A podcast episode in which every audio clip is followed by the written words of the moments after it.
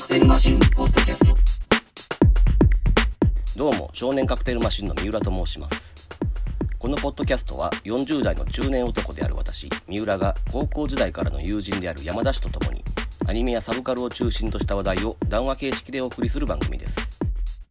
第15回は劇場版機動戦士ガンダム第1作実況談義前編です。改めてこの歴史的作品に向き合ってみることにしました。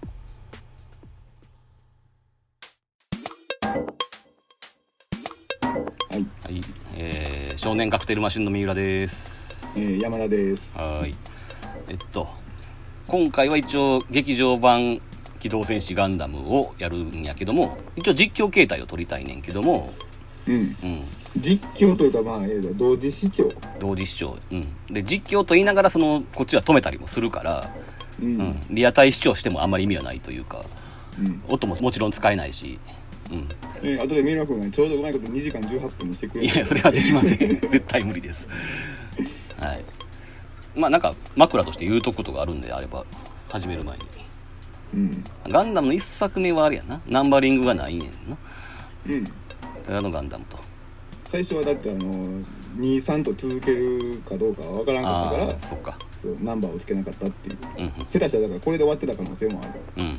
もちろん松竹の人は、うん。一作でまとめる、やろうと思ってたわけやな、最初は。あ、だから当時のアニメ映画の慣例からいくと、うん。うん、一本で全部まとめるっていう。だから、そんなのまとまるわけないやんっていうのが、あの、サンライズの意向だから。なんか俺が聞いた話では、その、まあもちろん松竹は一作でまとめてくれるもんやと思ってたんやけれども、うん。当然富野義行はそんな無理やってことで、なんていうの関係者試写会うん。の段階で、結局ここまでしかできませんっていうのが判明して、うん。で、それで諦めたみたいな話、松竹側が。ああうん確かそんなんやったと思うそれに近い。割とだからゲリラ的な、うん。そうそれとあの当時さあの普通の監督を立てるっていうのがなうん。アニメ映画であったやんか銀河鉄道999のあの監修一か今度はいはいはいはい。アニメ監督っていうのじゃバリオとしてさ弱いやろうってことでな、うん一般映画の監督の名前を借りるっていうスタンスだったそれもだから何？跳ねのけて、うん富野義行で行くしうでキャストクレジットも。最悪カマリア・レイが一番最初に来るかもしれなかったっていうそういう危機もあったらしいねああ、やっぱりじゃあ、賠償三つ子、じゃあ、千恵子か。っていうん賠償千恵子は、松竹側からの推薦やったってことか。そうそうそううん。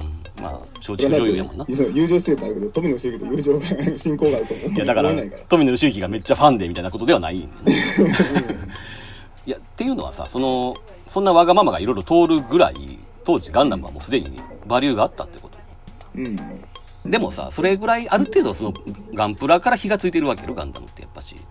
でもねその前にね、うんアニメ雑誌のねあのなんていうの反響がすごかったっていうのがあるからガンプラ前からでも当時での時代背景としてアニメ雑誌で盛り上がってるからって世の中動くかな。まあでも何かしら人気は火がついてたわけやんな。じゃないと映画化にはならんもんね。うん、ん。だから松竹とぶつかっても、ん。あのファンがこれだけいますっていうのを、うん。なんていうの？あのバックにん。押し通せるやろうっていう賞賛があったみたいな、あ、あれか、アニメ新世紀宣言やったっけ？ああそうやな。それも、うん、後押しあったやろうしな。当然あのイベントは映画より前やんな。もう前前。うん。じゃあまあ、ここである程度話題にはなってたか。うん、うん。あの、長野守と河村マリアがスピーチしたことで有名な、そうそうそう 君たちはニュータイプでみたいなことを言言ったっていうやつな。OK。じゃあまあ、こっからはじゃあ、ちょっと一応見ながらうんやっていくんで、で、もちろん聞いてる人はどの場面を喋ってるかわからないので、うん喋るときに今の映ってる画面の内容軽くでいいから、説明してから話に入ってああうんそれは必要やと思う、うん。はい。じゃあ、いきます。はい。松竹映画からね。はい。日本サンライズ。うん当時は日本サンライズ。ああそうや今ただのサンライズやもんねこの有名なプロローグのところは、あれか、うんテレビのまんまなのかな。ほぼまんまよほんのちょっと言い回しがね、あの変わる程度で基本的には一緒でテレビの中でもちょっとマイナーチェンジがあったりもするああ、そうかそうか。基本的にはあの当時の映画が公開した頃のにタイムスリップしてっていう気持ちで喋りたいからああ。んまりここであのユニコーンの話はしたくないなっていう。実はねユニコーンで、うん。このね長井一郎の喋ってるこの声あるやんか？はいはい。これが誰かっていうことがね設定されちゃったのよあねそうなんうん。でもその話あんまりしたくないなっていう。長井一郎が声やってるガンダムのキャラクターって結構おったやんなああテレビ版で言うとテレビ版はあのなんかあの難民キャンプのおばあさんとかさ。そ その人が喋ってるとじゃないの。いや違う違う違う。そういう意味じゃないけど。このさコロニー落としはさ戦争が始まったすごく最初の方っていうことなの？うん。これはだからルーム戦役の最中のお話やね。うん。これでもな難しいよね。あの後付け設定のことまで含めて喋るべきか、うん。この劇場版作った段階のところまでの設定で喋るべきか。まあちょっと変わってんねん。うんうんうん。ちなみにあれやんなテレビ版のガンダムのうん。オープニングで最初地球が映っててさ。うん。でなんか日が昇ってるような感じの絵から始まるやん、うん。でタイトルが入ってくるっていう。うん。あの光はみんなあの太陽やと思ってるけどあれはコロニー落としの後なんやろ？結構今はだからね両方その説があるね。結局そうあの朝日の昇るあれやったっていう。ああうん。どっちかわからん状態か。僕うん。そうそうそう。諸説ある状態になってる、あコロニー落としかなっていうそうささやかれる時期もあったけどさ。ーでもあっこで SE が鳴ってるもんね。なんか爆発音的な。うん。そう考えると太陽やとおかしいなって気は確かにするけどな。うん。でコロニー落としが終わってタイトルが出るとここれはもちろん。膠着状態に入り8ヶ月余りが過ぎたこれ前も言ったけどこのロゴがいいよねやっぱりね。かっこいいよねこのロゴね、うん、一作目の時はあれやな。確か予告編の段階ではテレビ版と同じロゴを使ってたんやな。あそうそうそうそうそうそうで劇場の版になったら急にこのロゴになってるからうわってなったっていう。あでもねロングバージョンはもうこっちになってたかな。あショートバージョンとロングバージョンがあって、うん。ショートは確かね、うん。テレビと同じロゴで、けうんうん。ロングが確かこのロゴ違った。かなあもうそっちになってたっけ？このタイトルの貼り方はやっぱかっこいいよね。うん、うん。ここはだから宇宙空間のところは当然書き下ろしなわけやんな。うん、ここはテレビとはっきり違ってる。違うな。このザクも明らかに。ザクの絵もポーズも違う、うん、明らかに絵が綺麗もんねでもね悪くない。テレビもそんなに。うんあそうね。ただ入り方のインパクトはね劇場版の方がうん。大きいね、いきなりドアップからっていうの、はあはあはうん、テレビもドアップではあるんだけども、ん。スーッと寄っていくのよね。あはいはいはい。最初ちっちゃい顔が出て。あの物がいがなんかちっちゃい光がだんだん大きくなっていくみたいな感じ。それそれそれそれそれ。うん、だからここはそのなんていうの？ザクっていうのを説明するシーンね。うん、うん、ここでだからどういう動作をするメカなのかっていうやつからメカかどうかもここの段階で示唆するものがないね。そっか。だからスーツを着た歩兵かもしれない、うん大きさもわからん。こんだけまあ人間と、うん、変わらぬ動作をするものがうん。後でパッチが開くことで、うん。あ大型のロボットでしたっていう種まかしをやる。このさサイドセブンに進行してきてその、うん。今地上に降りていくやんか。うん。ここはそのなんか妙にゆっくり降りてるような気がするんねんけどそれは別に理由はないの？うーんだってここは一応でもコロニーのあの真ん中の方から降りるから遠心重力のない地帯かっていうこともやってるのかなこれ。あそうなだ。からコロニーってさ回転しながらねその重力を発生させるでしょ、うん。遠心力で。うんうん。だから中央付近は重力の影響を受けないね、あそうなんや。えー。っていうことを表してるのかもしれない。えでもその辺は分からないちょっと。ー子供の時から割とここ疑問やってんなんでこんなゆっくり落ちてんだろうっていうあ1話目はあれやんな。作画が割と安定してるよね。あうん1話はいいね。大抵のアニメって1話の作がいいやんか。うん。準備期間はだからまあそれなりにあったのかなって。うん。まだな安い直前まで大胆3やってるしな。しかもあれやろヤマトのスタッフでもあったんやろ当時。安井子さんが？そうそうそうう。ん。ヤマトの会議室でみんなでヤマトスタッフと一緒に1話見たっていう有名な話があるやん、そうそうそうそう。1話の放送をしてる時にまだヤマトスタッフルームにおったっていうことやもんな。うんであの安彦さんはあの新崎さんのことが嫌いやからうん。かなりざまあみろっていう心境で、うん。その第一話をスタッフルームで見てたっていう、なるほど。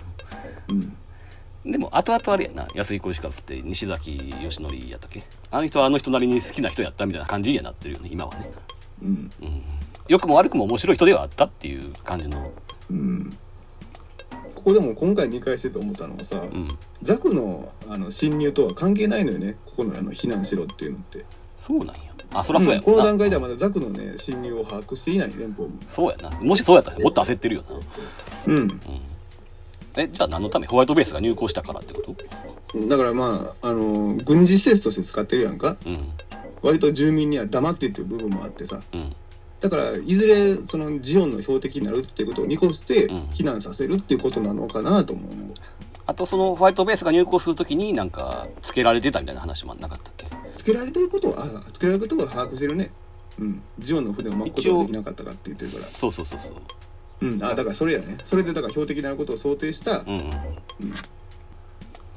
で、ハロハロがやたらとでかいね。今俺今俺も気づいた。初めて気がついたよそれ。ででかっと思って今。あのー あれね。アムロが車に乗ってくるシーンね。そうそうそう。サンドイッチ食べながら。すごいね。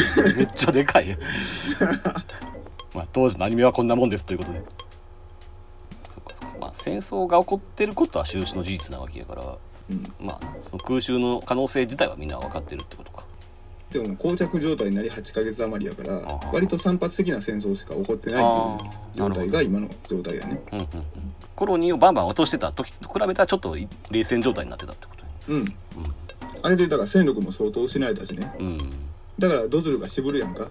あの、ザクをさ、数機あの回すだけでもね。うんあそうそれだけ、そう、両軍ともに戦力が疲弊してるっていう状態。なるほどうん。でテムレイが出てくるとネタキャラ扱いされることも多いテムレイやけどさ、うんまともよね。ここの会話ちゃんと見てると。うん、まあむしろだからうん仕事のことばっかり考えてる人ぐらいの感じなわけよ、そうそう。うん、でも、これぐらいの年齢の子が、だから、ゲリラ戦に駆り出されてることに対して、嫌悪感も示せるやんか。なるほど嫌だねっていう。確かに確かに、うん。まともな感覚を持ってる人なのよね。そうやなだかうん。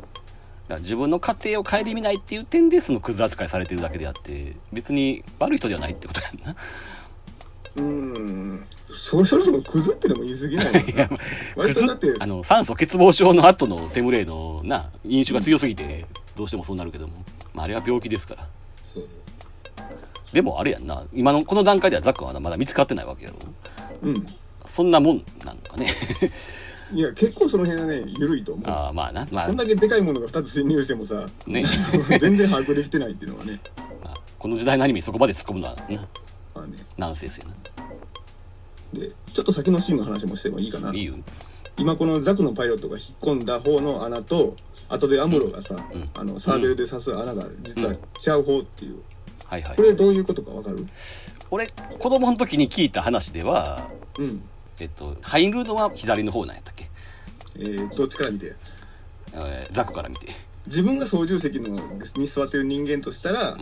えー、と左側から左側やろ。左側から入ってで入ったら右に移動してるっていう噂を聞いたことがあるけど本当それ。そうそうそう。あのねあ合ってんね左側はねエアロックなの。はいはいはい。そう。ここからコクピットに直接空間が続くとうんあの宇宙空間で乗り込む時にうん。空気が逃げるからっていうことで、うん。エアロックを設けてるっていう設定。でも今椅子が見えてるやん。椅子ごと移動するんだよ。椅子ごと右にスライドするってことね。そう。うん。あそれってさ俺小学生ぐらいの時に小学生同士で話してた会話の中の情報やねんか。小学生高度やねなんか小その小学生の情報合ってたんやなじゃあ。そう。へでしかもこのエアロックは後付けじゃなくて、うん。ちゃんとあのテレビの段階で起こされてる設定。えそうやんな。うんそれだから何の説明もせえんからさ後々アムロが右側のコックピットを狙うのがなんでやねんって普通思うけど。そうそこはすごく突き放してるけども、ん。実はちゃんとそういう設定が下敷きにあって起こることなのよ、なるほど。うん。だからアムロがそこまでザクの死をなんていうの把握してるっていうのはせやな。っていうのがあるからやっぱニュータイプっていうのを持ち出さざるを得なかったのかなっていう。そこにもニュータイプ設定持ってきますかいやだからそこでさやっぱ困ったんでしょうん。作ってる方が、うん。いくらなんでもアムロこの第1話でできすぎやなっていう、うん感覚があったのかな、うん。ここ注目ポイントね。うん。連邦軍が撃ってるミサイルっていうのはケーブルを引っ張ってるやんか。うん。これがあの優先ミサイルっていうことね、あの発射台とあのミサイルがケーブルでつながってるっていう。それ何のために繋がってんの？あのあれか。あのミノスキー粒子化でも使える兵器ってことそうなんや。実は現実にもあの、うん。なんていうの見たことある。初期の頃のミサイルランチャーっていうのは対戦車ミサイルというのはケーブル引っ張ってんねんけども、うんうんそれがあの誘導技術の発達とともに、うん。現実でも無線になっていくんだけども、うんうんあのミノスキー粒子のせいでうん。一気に退化させられたっていう設定。だからミノスキー粒子化でもなんていうのミサイルを正確に誘導するためにうんっていう、でそう。でコロニー内やったら、ん。目標からそれたらコロニーの壁に当たる前にはい。自爆させなきゃいけないっていう、はいはいはい。うん、それもそのケーブルを通してできるってことか。そう。あだからあのミノスキ有であることと、うん。コロニー内での使用ってことで、うん。もうガンダムならではの兵器ってこと。これを設定したのが、うん。あの当時スタジオの上に在籍してたあの松崎健一さんという人なんやけどね、はいはいガンダムにもあの脚本で脚本や参加してるってるみたいなうん、12回分のあの脚本を担当してる人ね、うん、うん、うん、すごいなその人。そう。でこの設定にすごい自信持ってて、うん。これを作った時にあヤマトを超えたなっていう確信したらしい、いや確かにこのそんなことは知らんかったけど何か意味があると当然思うわけやんこっちはさ。うん。だからここはなんかちょっと SF 的な交渉が考えられてんねん。まあミリタリー的な交渉と言っていいのかそういうのが、てかでもガンダム的やな言ってしまう、まあガンダム的とはいえな、うん。何か理由があってやってることはまあ見たらわかるやうん。んだから説明はされへんけどもなんかなんかあるんやろなと思ってちょっと考えてる感はすごくあっていいよね。うん。しかもこのミサイルがアムロの運命も狂わすんやからさ。ああそっか。うん。その役割は大きいよ。で今死んだ軍人がおそらくまあ多分正規のパイロットだったんじゃないかと。あガンダムの。うん。あそっかそっか。マニュアル持ってる。わけやもんな。うん。あで今近くに散乱してたこの丸い筒はあの試験データらしい。ーえ丸い筒。このサイドセブンでテストをしてたってこれこれこれこれ。あこれのこと。うん。アムロが倒れてるところの周りのしてるやつね。そうそうそう。だからこれも貴重品なのよ。えななんてもう一回言って何？だからこのテストをした際の記録データ。あデータなの？こそう。れうーんこれをだから後々ルナ2に引き渡して、うん。そこからあのそのデータを元にジムを生産したって言われてる。へえ。それは後付けではないの？後付けじゃない。あそうなんや。へうん、だってセリフにもあるでしょ？あの連邦軍は僕らをおとりにしてるんだって。いう、えだからルナ2に寄港して以降連邦軍がさ、うん。あのホワイトベースに全然冷たく当たるやんかうんうんうん。うんそれはもうだからもうガンダム実機は必要ないよと。データ渡ったからいりませんよっていうことを表してる。うんうんうんうん。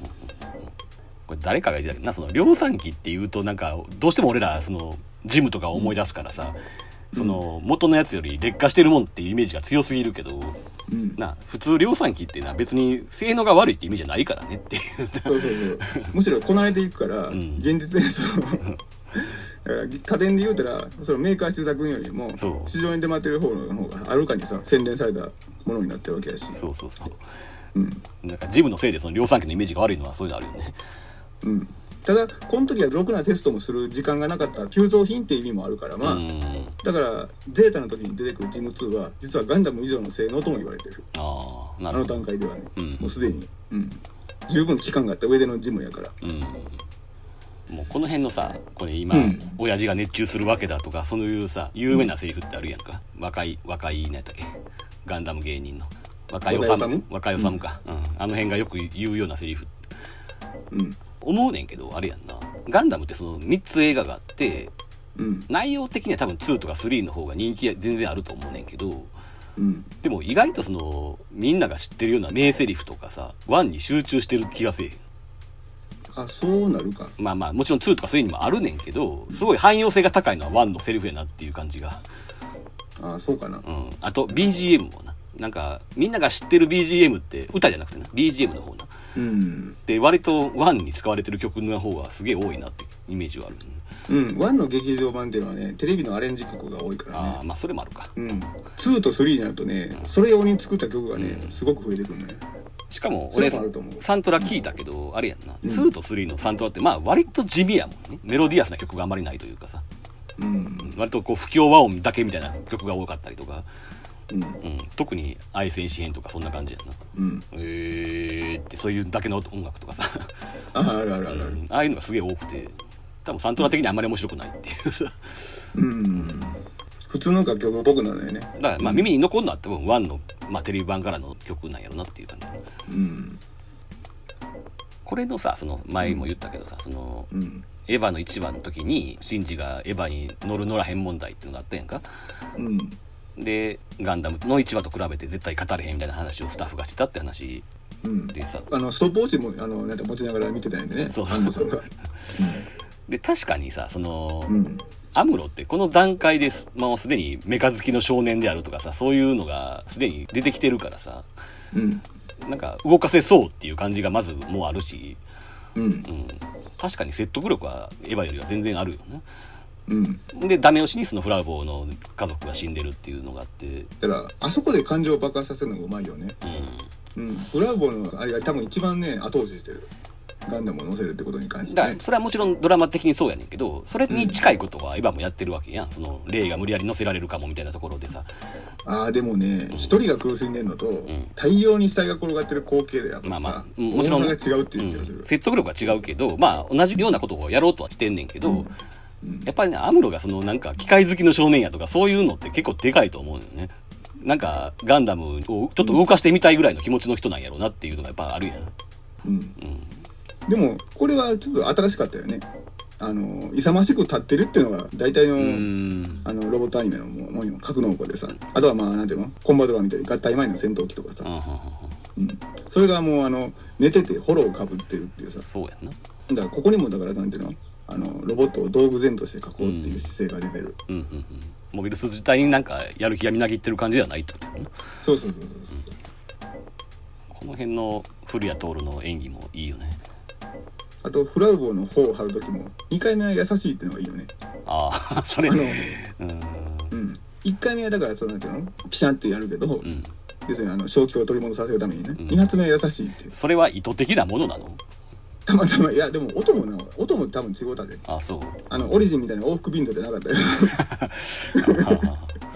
オリジン往復ビンドやからね。いやそのファーストの作画に関してはなそこまで気遣ってるんだろうかっていうのはまあちょっと疑問っちゃ疑問やからなだから SE と一応、あの、照らし合わせて見てのうん判断やねんけど。なるほどうん。ここの芝居もね、うん割とゆっくり撮ってるのがいいよね。そうやなうん、ちゃんとあの、ガンダムの凹凸に合わせて、で有名な動いてるってこいつ動くぞ、まあ、散々こすり倒されてるこのセリフうん。で、後からマニュアル引き込むっていうこの動きもいいよね。アムロの。ああなるほどな、うん、そういう意外と細かいのよな。そのそうそう作画に気遣ってないようで。うん。だからリソースを割くべきところをさ、うんうん。ちゃんと心得てるっていう。感じそういうさなんかなんつうの？昔の名作アニメを振り返るようなテレビ番組とかでさうん。このガンダムが立ち上がるとこってまあよう使われるやん。うん。で割とこの辺作画は綺麗ねんけどうん。この時代にしては。あの、うん。グイーンって起き上がるとこあるやんうん。ここやろあのプシューってなってるところはいいねんけどうん。あ、だからこの後やろ。この後のゆっくりこれこれこれうん。ここの作画ってかなりひどいやん 止めて途中を見るからいやいや止めんでも明白やでもうここやったら使われるからさなんかここなんで書き直さんかったんやろってすごいいつも思うそんなにあかんかな。あ、でも最後のとこはかっこいいやんか。あの目が光るとこはかっこいいでこの左直前のさ、あの足をなんていうのちゃんと開いてる。この辺、この辺からかっこよくなる。だでもこの顔のアップと段違いやんラストだけ良くてもなっていう。そうそうそうごめん。だから、この最後のさ、このカット尻がいいから、うんよく見えるけど途中ひどいな、確かに。だって嫌っちゅうほど見るからさ、はい。ここは劇場版で書き直しときゃよかったのにとは思ったりするうーん。っていう間にどんどんいいシーンが流れていってしまった。ごめんよかったごめんいやなんか言うことあんねやったらうん。あの、BS アニメアワーでも言ってたけども、うんあの、ガンダムのビームサーベルが持ち上がるとこかっこいいなっていう。背中からさ、カクンって持ち上がる。ああはいはいそう。だから武器の準備段階を描くっていう。で、さらに言うと、うんあのーよくさ、ビームサーベルってな、うんスター・ウォーズのライトセーバーのさ、まんまいただきもんじゃないかっていう、よく言われるやんか。うん富野義行それを真っ向から否定してて、うんこんな風に描くつもりじゃなかったと。うんだから自分の考えてたビームサーベルっていうのは、うん。普段から発信してるわけじゃないと。敵に切りつける瞬間のみ発信するし、あその常時ぶっといビームを出してたら、うん。こんなもん必殺兵器なのに敵にバレバレやんかと。ーなるべく切っ先は見せないもんやっていうことで、ん。ビームも可能な限り細く作画させたかったっていうあー。表現線。最近どの辺からかな？単影ガンダムあたりからその傾向が見られるなうん、単影ガンダムで限りなく細く作画してるからね。あ、だからこれをやりたかったんやろうなっていう。ようやく実現したっていう。それと、あの、切りつける瞬間のみ発信するっていうのは逆襲のシャアでやってる。だから分かれた形で実現はしてはいるけどね。なんかさそのせいなんかどうかわかんないけど単影以降ってさすごいなんかうんと言葉で説明するの難しいななんかものすごい簡単に切れてるようなイメージになっててさこの頃ってなんかまだなんかビームとはいえグリグリグリっていう感じで切ったりするやんか、うん力入れてさうん。あの、単影以降ってなんかもうほんまに力入れるとスラッとなんか豆腐を切るかのようにさ、それも意図的やと思うよ。意図的なんやろうとなく細く収束させたビームっていうのは、うん。切れ味も高いやろうから意図的なのは分かってんねんけど、なんか逆に迫力が減っちゃってないっていう感じはちょっと、やっぱりファースト世代からするとちょっと思っちゃうっていうかね。まあ思うよね。うん。でこの頃から言えばあのビームサーベル常時発信しててぶっといっていうのは、うん。多分これは正解よ。な、な。あこの方が子供が見ててかっこいいもん。そうそうそうそう。うんただ一旦このなんていうのライトセーバーの引き写しをやった後で、んそういうアイデアが出てくるのは気持ちがいいなと、まあな。う。うんん、この辺はもうポーズがいちいちかっこいいよねいいし。で、やっぱこの時、そのザックが真っ二つになるところも、まあやっぱり、ちょっと力んで真っ二つになるっていう感じやけど、ほんまに、あれやもんな。単影以降のやつはスライスって感じやもんな。うん、その SF 描写的には正しいのかもしれないけどもっていう。うん、ちなみにさ、ここで穴が開いて、お父さんが宇宙に行っちゃうのは、アムロは気づいてるの？これ。えっ、とね映画版でははしょられてるけども、うん。テレビではね何話かやったかのラストシーンで、うん。父さん今どこにいるんだろうかっていうってことは、ことは気がついてはないってこと？そうやね吸い出されたってことには気がついていない、うんでも酸素欠乏症やってことはわかるんや。一目で見抜いたね ニュータイプだからってこ そういうことなのかなと。もう何でも。それかまあさあの酸素欠乏症に現れる特有のなんていうの、うんあれを出してたのかなあの段階でも自分のせいやとか思ってないってこと？ああそれは思いないよねてか、うんそれ分かってたら地獄やろうね、まあな。うん人生がで、例のコックピットを狙うシーンと。ここで刺すのはいいんですがうん。この次の、うん。はいここ、ああ、ここは書き下ろしか。違う。書き下ろしでかっこいい絵やねんけど、んせっかくかっこいいあ絵やのにあしてる役になってるほんまや。右になってる。ああっていううん。コックピットが逆か。惜しいでも引き抜くところは戻ってるやん。ここはテレビ版か。でこれ戻ってんねん なるほど。テレビはこれは新作カットがないから、はいはいはい。うん、矛盾なくつながってんねんなけどるほど。あーこの辺でテレビ版の位置は終わりってことか。うん、この後にだからそのシャアがうん。例のセリフを言うて、その後にサイドセブンに向けてそのミサイルが放たれるところでラストカットやったいや、これもでもさ、散々こすり倒されてるからさ、今見てもなんかもうギャグのセリフみたいに見えるけどさ、これでもすごいセリフやんな。若さゆな過ちというものってやつね。これは普通の感覚で出てこないセリフやん。うん散々ネタにされたから、なんかもう今冷静に見れないけども、ちなみに若瀬の過ちっていうのは、うん星山さんの脚本段階ではなかったセリフなのよ富野周期がつけたセリフ。後でそう富野さんが書き足して、うん。それで星山さんが激怒したっていう。なんで？それは面白くはないでしょう。よ自分のあの書いた脚本っていうのはまあ叩き台とはいえさ、うで当時星山さんには理解できなかったセリフらしいね、ん。なんでこんなこと言うのってなるほどね。うん。でも後からあのいややっぱ富野さんの方が正しかったで認めてはんねんけどね。まあ言ってたやん。1話の段階ではその、星山博之やったっけ？まだガンダムっぽいセリフになってなくて、うん。割と従来のスーパーロボットっぽいノリを引きずってて、そう今のだからそのデニムに新兵が抑えられんとはなっていうセリフのくだりも、うん。割と前時代的なそのロボットもんっぽいセリフだったのよね、うん。今からその出撃するぞみたいなさあーなるほど。邪魔しいセリフやったのが、うん、私が出るしかないかもしれんっていう。はいはいはい。ちょっとあの予測不可能な事態が起こってるという警戒心も込めたセリフになってる、よう軌道修正したよね。うん。うん。すごいな、それ。あでここのミサイル食らうとこも実は劇場版であ、そうなんや。ほら劇場版以降の爆発って感じですそうやな。うん。あの、爆発にな、主戦がない時は大体そうっていうか、色だけで表現してる時は書き下ろしっていう感じやね。でこの空気を塞ぐ処理ねあのそうそう都合よくボール状のもので防げるぐらいの穴が開くっていうわけじゃないからさそんなに有効性はあの高くないかもしれんけども、でもアイデアが入ってるというのはいいよねここで、うん。うん。ガンダム特有の。これ1個さ破裂せんかったボールあるやんか。はいはい。これがどっかで破裂したかもと思うとね結構事故にもなりかねんしさ。まあな。人を巻き込んで。ただここでちゃんとなんていうの作品独自の SF アイデアが入ってるっていうのはいいなっていう。一応な、その、もちろんそこに吸い込まれていくわけやから、当然な。うん。なんか、理にかなってるというかね。子供頃には感心したよ。あすごいっていう。子供の頃でもそういう心境にはなった。思った思った。この館長の名前は何やったっけ？ん？パオロ・カシアスこの人って、テレビ版ではなんか死ぬシーンがちゃんとあったっけ？うん。ルナ2の話の最後で死ぬ。死んでなんかで宇宙に。映画版では死なない。あ死なないんですね。うん。あでここ昔から疑問で結局いまだに解決しない。ここのスレンダー軍曹はなんで包帯を巻いてるのかっていう。あこれ実はねないのよね明確なあ回答が諸説はあるけどもうん。明確な答えはないっていう。うん。まあ攻撃されながら交代したと考えるべきなんやろそう。うん。でもこの包帯次のシーンではないのよ。ねあのなんだアムロと戦う時には。あこの怪我を全く感じさせない。あれ？だからうん。あのこの包帯は芝居なんじゃないかと。ええ？あのシャアにあの向けてなんていうの？一応自分はこんだけ前線しましたっていう。その後とって出撃した意味がないやんけ。そうやね。だからその説もなんかちょっと眉唾ではあんねんけどね命からがら逃げてきましたっていう芝居をシャアの前で言ってるっていう三問次第もう甚だしいなこの頃はなザックを2機失っただけで大騒ぎやもんな。そう。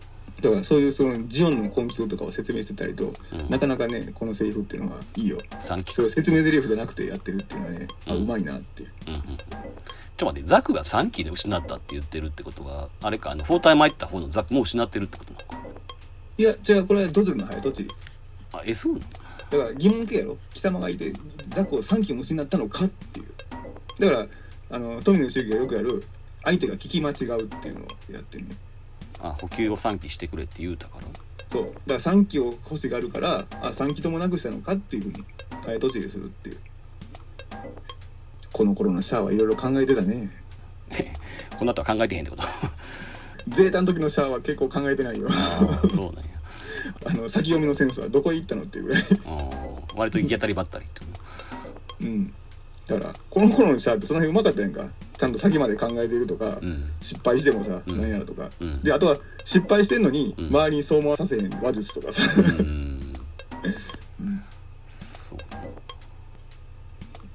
でここでさこのセリフねあのガンダム関係のっていう時にさアムロ明らかにブライトに嫌悪感示してるやんか。うん。多分相当に嫌味な言い方したんやろうなっていう。その声はさっき無線で僕にガンダム関係の部品を運べって命令した人ですねっていうセリフね。しかもあの子供がガンダムに乗っておりますってことを判明する前やからおそらくブライトってなんだかそのキャリア組っていうのを鼻に聞かせるような喋り方を普段からする人間なんやろうなってことを暗に描いてる。明らかにアムロのさその言い方に嫌悪感が混じってるやんかうんうんうんうん。うん。あそれはあれか？テレビ版にもないのか？そのセリフは。あるよ。あこれじゃなくてその命令するシーンはないのか？ないない。あないんや。うん。ええだからこれはもう必要最小限でこの二人の関係性を表すっていう富野節でしょ。うん、俺てっきりテレビ版はそのセリフがあるんやと思っただからキャリア組と現場組のなんていうの対立っていうのを、うん。なんていうのあの時々さロボットアニメでパトレーバーが初めてなんていうのを取り入れたって言うてるけども実はこの段階でやってますよってういう、ん。うん。あのガンダムのなんつうのかな裏テーマというか、やっぱりブライト問題というのはあるよね。というのは？ちょいちょいそのアムロらと価値観が違う、まあ、軍人やからっていうのもあるしうん。マッチョイズムやったりとかセクハラシーンも多いしさセクセク入ってるか？あ入ってるな。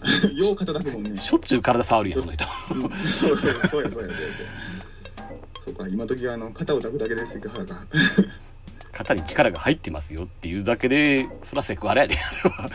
いやこの当時は知らんで。でも逆に言うとこの当時にそれをやってたってすごいよなって思うけどねうん。あのアムロをガンダムから下ろす時に説得したりする時も肩抱いてたよ。でミラに嫌がられるっていうさで後々セーラーにもするやん。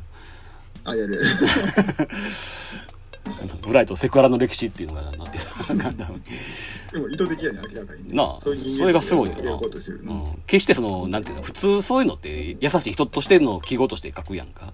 うん。ガンダムそうじゃないもんね。やっぱりちょっと何このおっさんっていう印象を抱かせるように書いてあるもん。うん。で考えたらそれかもそれ普通だしねっていう。うんあのアニメの人間関係っていうのをやたらとあのベタベタしすぎてるんじゃないのっていう。そうそうそう。問題提起でもあるっていう、うん。うん、だって間違ってもアムロがそんなことせえへんやちなみにあの昔タモリが「オールナイトニッポン」やってる時にうん。ガンダム見たんやって。ほでその時のタモリの第一の感想がううん。人間関係がベタベタしないのがいいっていうあ褒めてたからあタモリええとこ見てるなっていう。あうんうんうん。まああの人もなちょっと締めっぽいの嫌いそうな人やもんねうん、だからそんな中でわざわざあんだけボディタッチさせるっていうのは絶対意図的やもんね。うん。でだしばらく画面見てなかった。ここどこや？今シャアが今からほらサイドセブンに侵入するとこ。ああ。じゃあ援護の攻撃か。そうそうそう。今のあれか。じゃああ今の劇場版やね。やねんなやっぱし。うん。で急にテレビが曲がるね。まあそれガンダムおなじみのめっちゃいい作画の間にめっちゃヘボい作画が挟み込まれるというガンダムあるあるヘボリと言葉は使わんとこ。もうちょっとオブラートに。なんて言えばいいの？じゃあ汚い。いやだからネガティブな言葉は使わない。ちょっとワンランク劣るぐらいの。いやでもな失礼やでやっぱそれ当時。ひいひいながら現場やってた人にそれは。いやちゃうねその間に入れるから不自然に思うっていうそこがガンダムのあるあるの特徴であって、別にその、うん。そこ全体が拙いんやったら別に問題ないんやけど、めっちゃいい作画の間に急に挟み込むからさ、ここなんで書き直さないんだよかるけどな。うん、どうしても思今っちゃう。みんなあのクックルス・ドアンの島の作画とかボロクソ言うやんか。はいはいはい。あの回だけ出てくるあの鼻の長いザクをさドアン専用ザクとか言う人もおる。言い過ぎやろと思う まだ多分存命やであの回の作家してた人とかおそらあく。あ ほんまやな。そう思ってど う思ってんだろうね。どう思うよっていう。ああそうか。これものすごいシビアな選択よな。うん。のあのホワイトベースに搭載すればまだ何気分かいけるっていうのをそうそうそうそう。あの見捨てていくんやから。うん。そんなに機密がバレるのがあかんってことうん。でも機密がバレたらあかんっていう割にはあのこの後の戦闘でアムロビームライフル捨てていくよねああ まあな。ジオンにあのジオンの方はビームライフルの開発に遅れてるっていう設定やから。ああんなところで貴重なビームライフル置いていったらあれが後々のあのゲルグのライフルになっちゃうっていうことでもあるかもしれないなるほど。ここのなあのフラウボーが残ってる人はいませんかっていう車で呼びかけていくシーンのさうん。自分の家のあたりを見て、うん。あれお母さんやなお母さんを思い出して泣くシーンうん。ここすげえ印象に残っててうん。その普通やったらさこの泣いた時にしばらくこの悲しんでるっていうのをクローズアップするねんけどうん。泣いてるまま呼びかけるやん。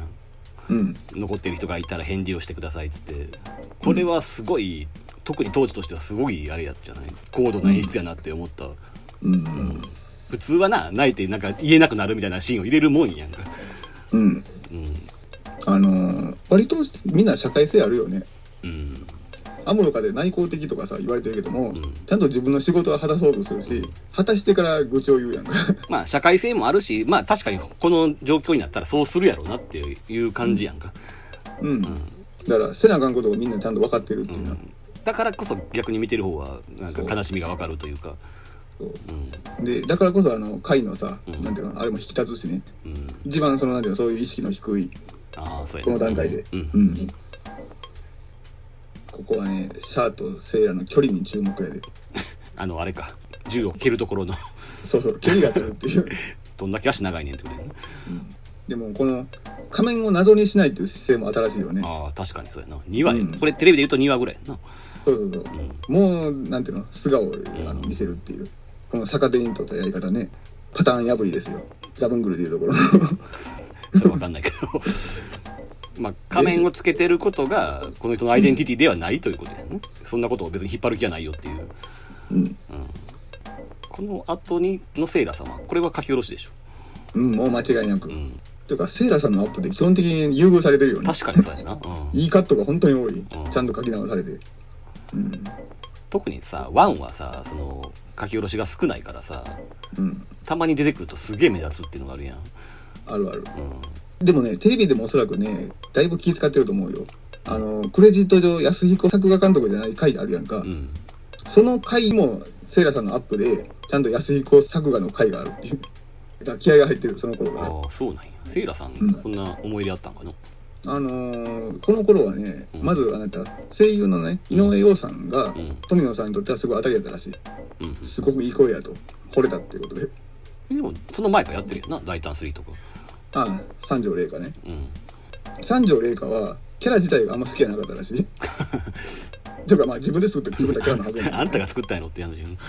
うん、でもうまいこといかなかったという自覚があるのかしらんけどあんまり思い入れがないんだって。いやだから富野義行がセイラさんに思い入れがあるのは分かんねんけどうん、なんか安井小石方が思い入れあるってのは割と意外やなと思ってそれは思い入れなのかな？思い入れじゃなくておそらくまあ、どうやろ富野義行の指示やったかもしれないとか。ううんひょっとしたら指示の可能性もある。なんか勝手なイメージやけど安井小石方はフラウボーに思い入れがあるようなイメージやったんやけどというかまあ、うん、実際そうらしいよ。なきっと。オリジンでも明らかに優遇されてる感じするもんうブラボーの方が。んなんかいかにもあの人が出したキャラやなって感じやもんな。うん。もうララーに至ってはさっぱりわからんって感じやろな。うん。これもなかったよねあの人間のターゲットを意識してうん。躊躇するっていう。のそうそうそうそう。これ今となっては分かんねんけど当時はうん。これは撃たれへんのにザクは撃てるのは不思議やったけどな。別に人間が入っていくことに変わりないんじゃないのって思ってたけどまあ今はまあだから分かるけどあの富野周期の作品の歴代を並べるとうん。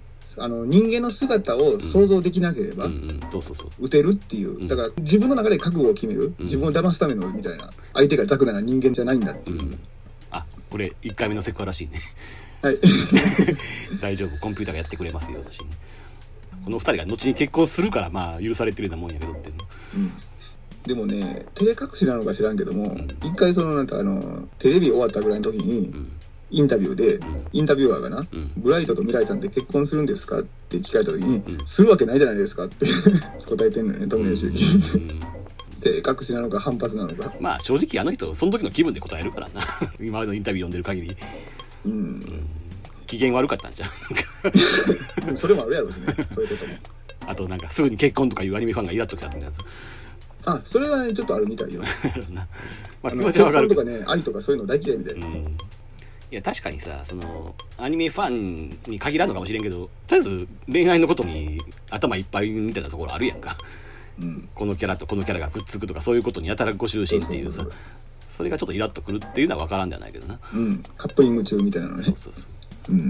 で今ってさそういう傾向はちょっとダサいとされてる傾向があるやん。なんか一般的にさ。その恋愛のことばっかり考えてるようなうん。そのドラマでも何でもやで。ああ。キャラクターってなんかちょっと時代にそぐわないというかさ。うん。ドラマに顕著だと思うねんけどなんかこう男のことばっかり考えてる女キャラクターとかさ。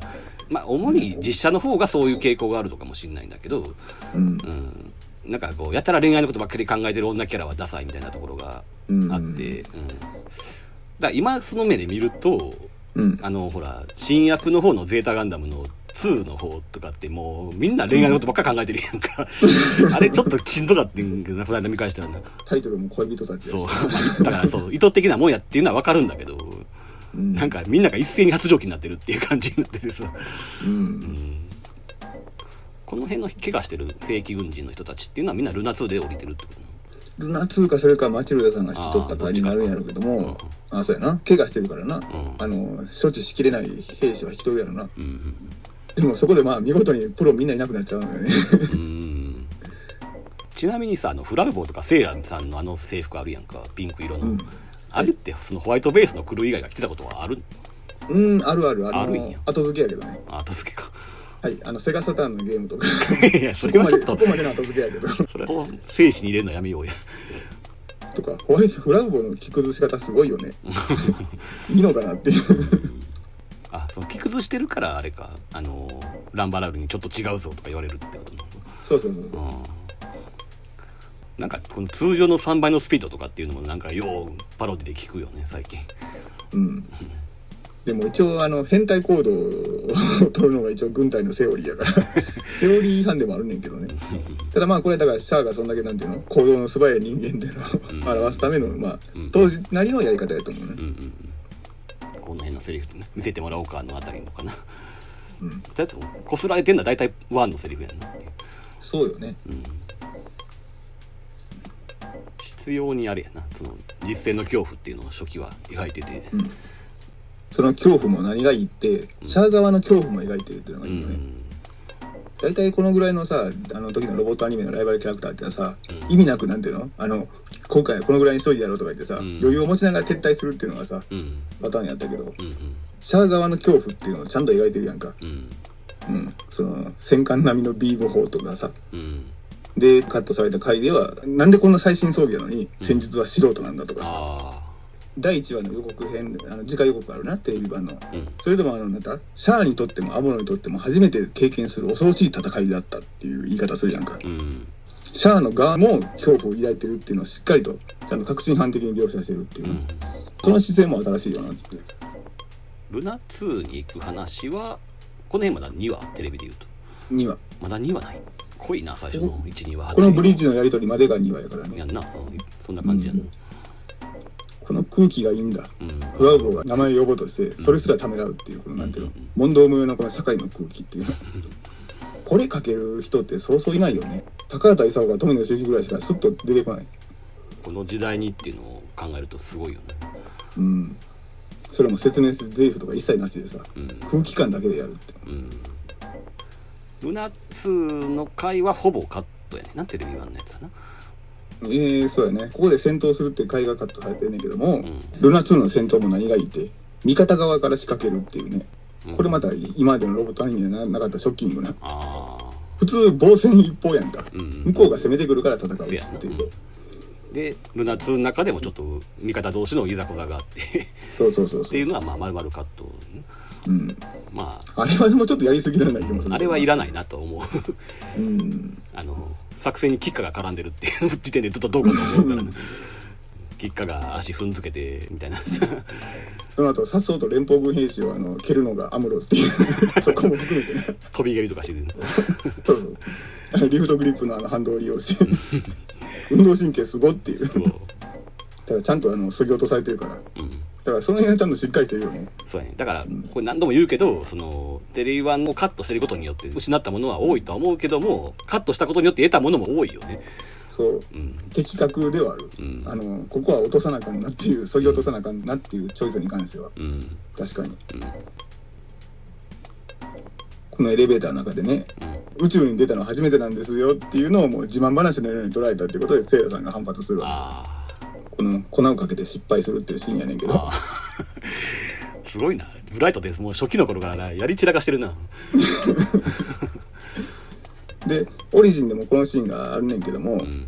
ブライトの表情芝居が、オリジンってものすごいなんていうのその漫画チックでうん。あのやってることが100倍分かりやすいねんけどテレビ版の、うんうんこの後エレベーターから降りた後ものすごい不機嫌ですって相方すんねん。はい。オリジンの方では。うん。うんそうやな。含みが少ないっていうのはどうしてもあるよね、うん。みんな妙に性格が素直っていうか、このさなんかフラオに言われてさうん。笑顔で食べたくないんだとかそういうなんか嫌味を言ってますっていう顔じゃない顔で嫌味を言う感じがいいよね。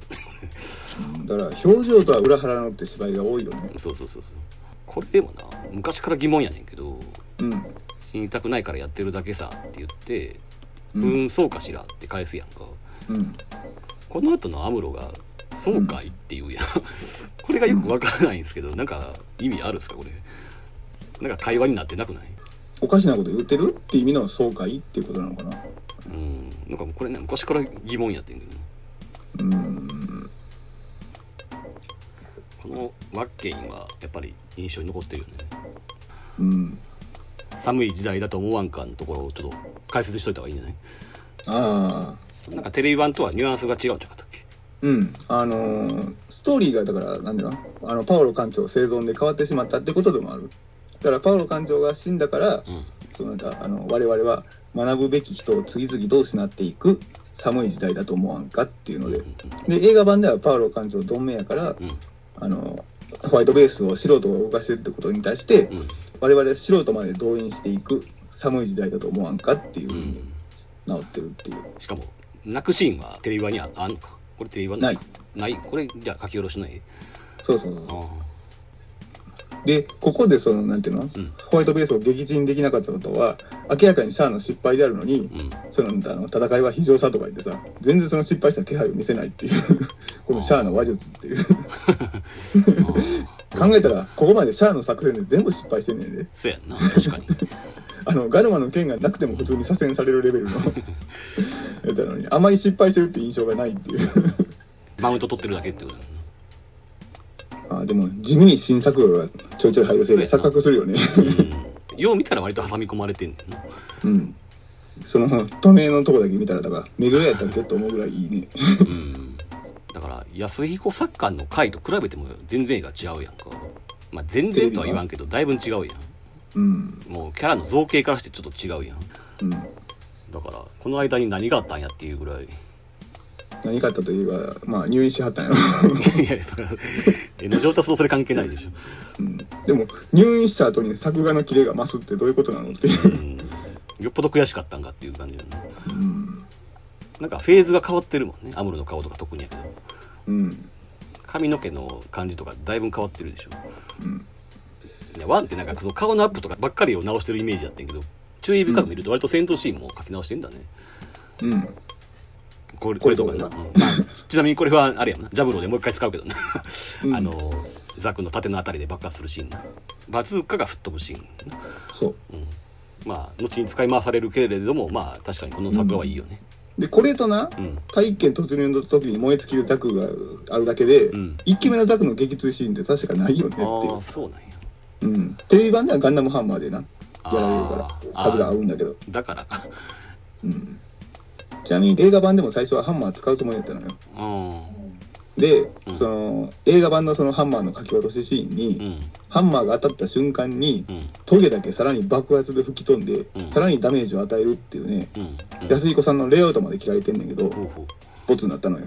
まあでもこただそれはそれとしてそのハンマーの爆発でザクが倒されるシーンはかっこいいのよ、うん。まあ絵はかっこいいけれども描写的にちょっとないわっていう。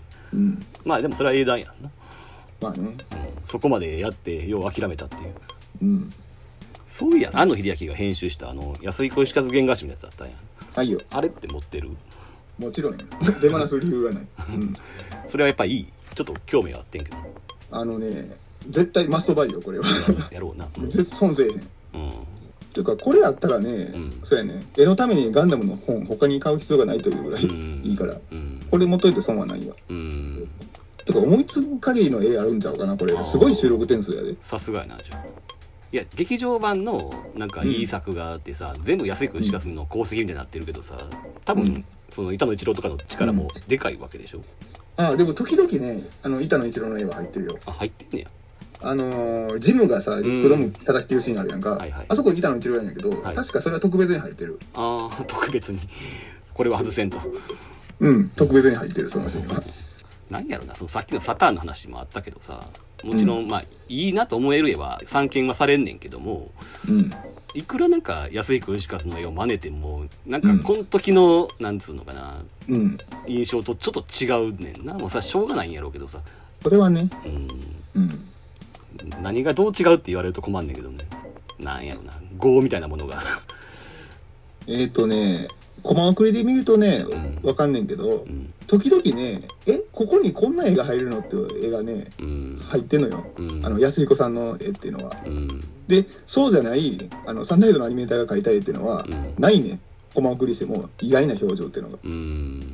間にえここでこんな表情っていうのが入ってるのが多分芝居の艶になってるんじゃないかと。うん。俺は思うねんけどね、うん。そうかもあのそのシーン後で説明するわ。あのそのシーンあるからえここにこんな絵がっていうの？う真骨頂みたいなシーンがある。うん。あいいところで止めてるね。うん。いやこれは止めなあかんなと思って。セイラさん、えっとセリフを読むと「アムロホワイトベースに戻ってオーバータイムです」っていうところね。うん。これはもうワンの象徴するような書き下ろしやんな。美しいよね つまでも見てられるわこれ。だから子供の時はなまあちっちゃかったからもあるけど、あんまりそのセイラさんとかも含めて別に女キャラが美人やっていう認識があんまりなくてさ、なんで？うん、なんかまあアムロのばっかり見てたからっていうのもあるのかもしれない。あと声の問題もあると思う。いや俺セイラさん見ててあのステージが一段上がったってはっきり思ってたよ、うん。いやそれは正眼やと思うけどうん。声の問題もまあ未来さんもにも言えることやけど妙に声がオーバーハン臭いっていうのがなんかどうしてもあって わかるで。今となってはセイラさんはもうこの声でしかありえないとは思ってるけどうん。子供の時はそこに思いが至らなかったよね。だからこの書き下ろしの絵とか見たらえこんなに美人やってんなって思ったりはするよね。子供っぽくないね見方が。あなた。えーなんで子供やからこそオーバーハン臭く感じたってことだよね。俺一度も思ったことないで子供の時。そう？何の疑問もなかったよ。うん。あ続くね新作画が。うんまあ言っちゃ悪いけどその体験突入のシーンはテレビ版はちょっときつい絵やもんな。かといってストーリー的には絶対入れなあかんシーンやからまあ。うん。うん。それは絵も描き直すでしょっていう。これ読めたら縦に穴開いてるね。そうやね。これ全部台無しになるよな。このタイニーズフィールドのこの冷却ガスも。穴のせいで。テレビ版は耐熱フィルムやったっけ？そう。あれはちょっとうん。まあな。あれはあれでいいんかもしれんけどっとしんどいな。あのカーテンみたいなやつをまとうっていう。うん。当時の小学生はこれで学んだよね。ああそうやな。対策なしで体験に飛び込むとうん。あの熱で燃え尽きるんやっていう。うんうんうん。だからなぜ熱くなってるかっていうのがいまいち当時はあまり分かってなくて単に地球の周りに熱い部分があるのかって思ったぐらいやってんけど、うん。うん、後からちゃんとしたことは知ったけど。まあでも厳密に言うと摩擦熱でもないねんで。あそうな摩擦熱っていうこのガンダムのセリフは実は間違ってる。のああそうな本当は断熱圧縮っていう現象らしいの。のうん。ん。いや説明せえと言われたら困るよ。俺俺も科学知識じゃないからな。ただ摩擦熱じゃないんだって。うーん。うん。大気圏っていう概念はあれか。スター・ウォーズとかにはないのか。あ確か X リングでなかったっけ？どうやったっけ？惑星に飛び込んだ時にちょっと赤熱化するっていう表面が。あのほらガンダムの時点ってスター・ウォーズはまだ1までしかないんやったっけ？ああうんそうだ多分そうほぼ同時期やってるから。2は多分80年代だと思うんだよなうん。2というかまあ帝国の逆襲？そうそうそう。あ2っていうか、今で言う、えー、エピソード5か。5うん。だから1にあったかなそんな。そうそう「スター・ウォーズ」の話が出たついでに言うけどさあの、うん。小学校低学年ぐらいの時に「スター・ウォーズ」の3が公開され、3って今で言うだから6ね。うん。ジェダイの期間うん。が公開されるっていう。まあ俺らも割と盛り上がっててさうん。でなんかテレビでそのそこはジェダイの復讐というところで。まあ今で言う今今で言う時代の期間、うん、そのスター・ウォーズの特番やったと思うねんけど違うかな、ガンダムの特番やったんかな？なんかスタッフの人がうん。そのあれねスター・ウォーズのスタッフの人がうん。なんか知らんけどガンダムの話に触れててうん。でガンダムのことに触れてるってことはガンダムの特番やったんかもしれんねんけどうん。なしかガンダム褒めてはんねんなスター・ウォーズのスタッフが、うん。ただその褒め方がさその、うん。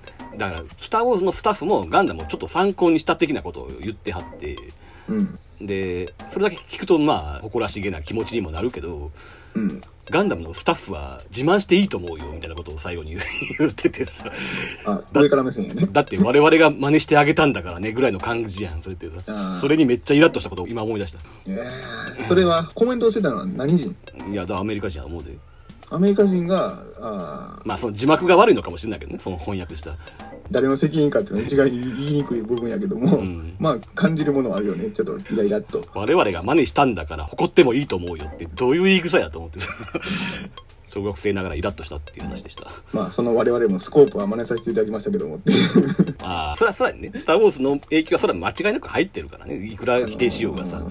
ビームサーベルがん。ライトセーバーを模倣したわけではないっていう富野義行の言い分があるとして、ん。でもスコープは言い逃れ期間よねっていう、やしまあさ全体的に絶対あるっていう。それは。スコープは紛れもなくスター・ウォーズっていう、まあいろいろ諸説はあるとはいえやっぱりフォースとニュータイプは全然関係なくはないでしょって思うしな。うーん。本人がいくら否定しようがさ。まあね使い方は全然違うけどね。使う違うとはいえさ。うん。でそこは別に素直にリスペクトしてるんやったらそれで問題ないと思う。別にパクることが悪いなんて思ってへんからね。うん。ただパクったってありがたいと思うよっていうのはちょっと違うでしょって話よ、まあね、うん。で地球にやっと来ると。うんモニター画面はやたら書き直されてるよね。うん、そうよね。ってことはモニター相当まずかったんかな。そうなんだ。もともとが。うん。体験突入せよの回やろこれってまだ。うん。まあ作画がちょっとまずいのはあんねやろ安彦作館街じゃないからね、うん。この辺全体的にここも美しいね。美しいね、ガンダムが無事です。アムロがね。